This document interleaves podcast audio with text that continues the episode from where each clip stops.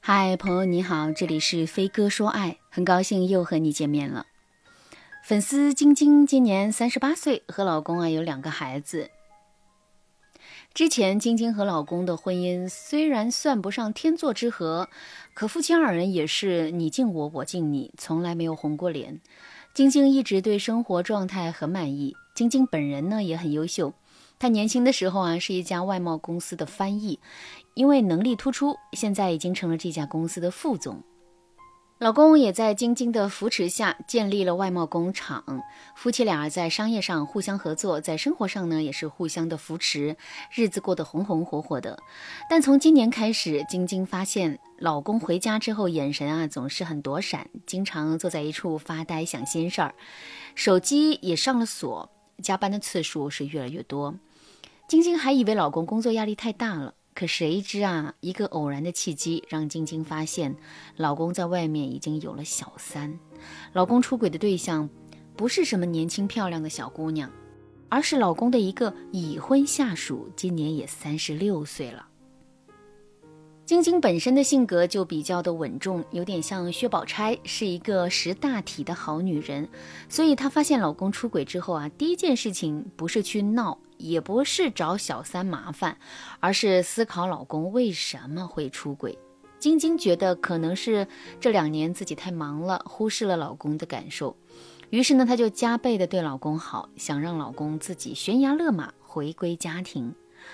当然，晶晶也觉得老公出轨，一个已婚已育、姿色平平的女人，肯定啊就是为了图新鲜嘛。这一段露水情缘持续不了很久就会断了。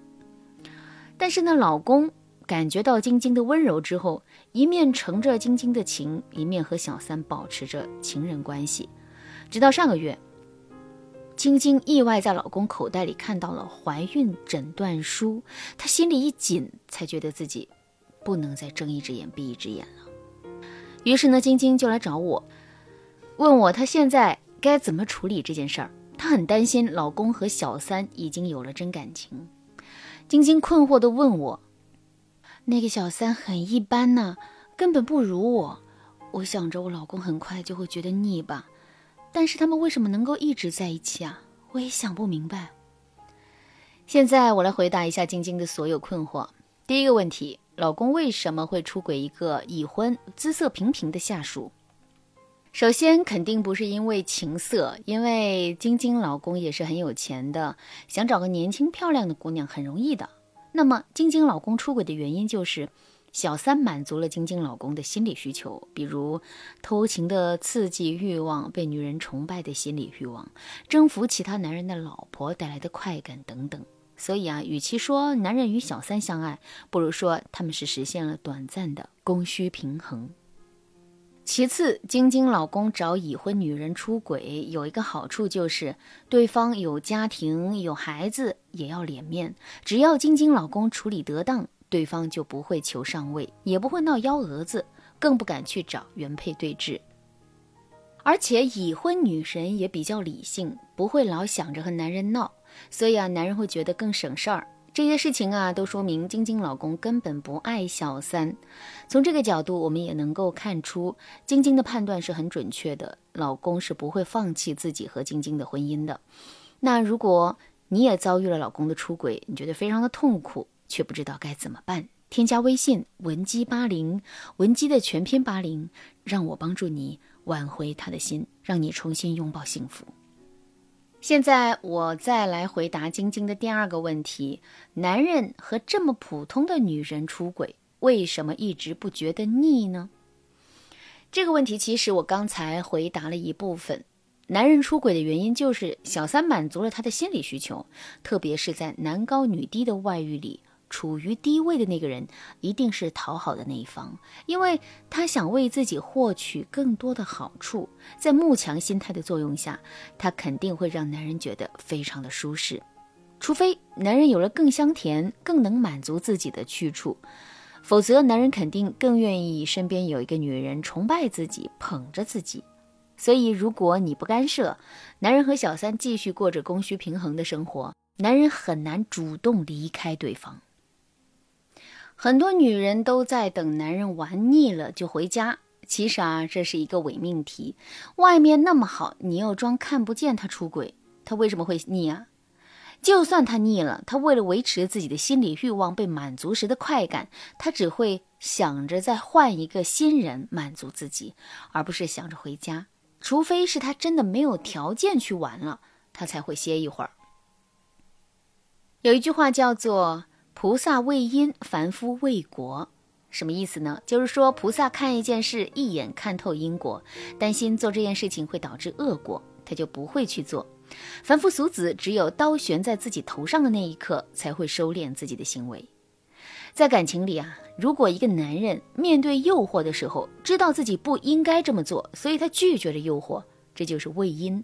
如果一个男人在面对诱惑的时候，根本不考虑你的感受，他就陷了进去。等你提出分割家产、离婚的时候，他才感到害怕。这就是未果。多数已经出轨的男人呢，都是只未果的凡夫俗子。你得让他知道，刀已经悬在他头上了，他才会收敛自己的行为，停止对你的伤害。所以，当你发现老公出轨之后，鸵鸟心态一定要不得，不要总幻想男人会在没有任何因素干扰的情况下，他能够主动良心发现，出于联系你的目的回归家庭。你要做的就是积极找对策，离间他和小三的感情，让他们无法继续互相满足，然后再让男人对你感到愧疚和敬畏，从而让他全身心的回家。如果我们已经认清了现状，该怎么积极的干预老公和第三者之间的感情发展呢？第一步，和老公谈判，并要求老公为了孩子把心思放在家里，尽量缩短他和第三者相处的时间，这可以离间他们的情感。第二步，双向施压。晶晶在这段婚姻里面啊，由于自己身处高位，所以她可以用利益为诱饵，一边警告老公，一边警告小三。这一阶段，你越让老公焦头烂额，越让小三感觉到男人的不可依靠越好。第三，给男人一个选择，要么选择家庭，让他接受你的监管，这样你可以既往不咎；要么呢，让男人选择离婚，但是你要把离婚的条件提得非常的苛刻。你提的这一些条件，既要损坏老公的根本利益。又要损害小三的核心利益，一旦老公和小三的利益之间出现了冲突，他们彼此的供需平衡状态就会打破，他们的爱情幻境才会消散。那在实操方面啊，你应该怎么具体的布局呢？由于具体的布局要根据每一个人的婚姻情况来确定，加上时间不允许，那我在这里呢就不展开讲了。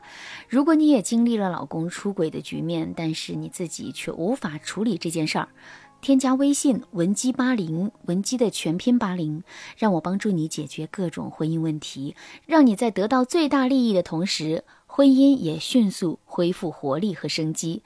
从现在起。幸福婚姻和你只差一个微信的距离，你还等什么呢？好啦，今天的内容就到这啦，感谢您的收听。您可以同时关注主播，内容更新将第一时间通知您。您也可以在评论区与我留言互动，每一条评论、每一次点赞、每一次分享，都是对我最大的支持。文姬说爱，迷茫情场，你得力的军师。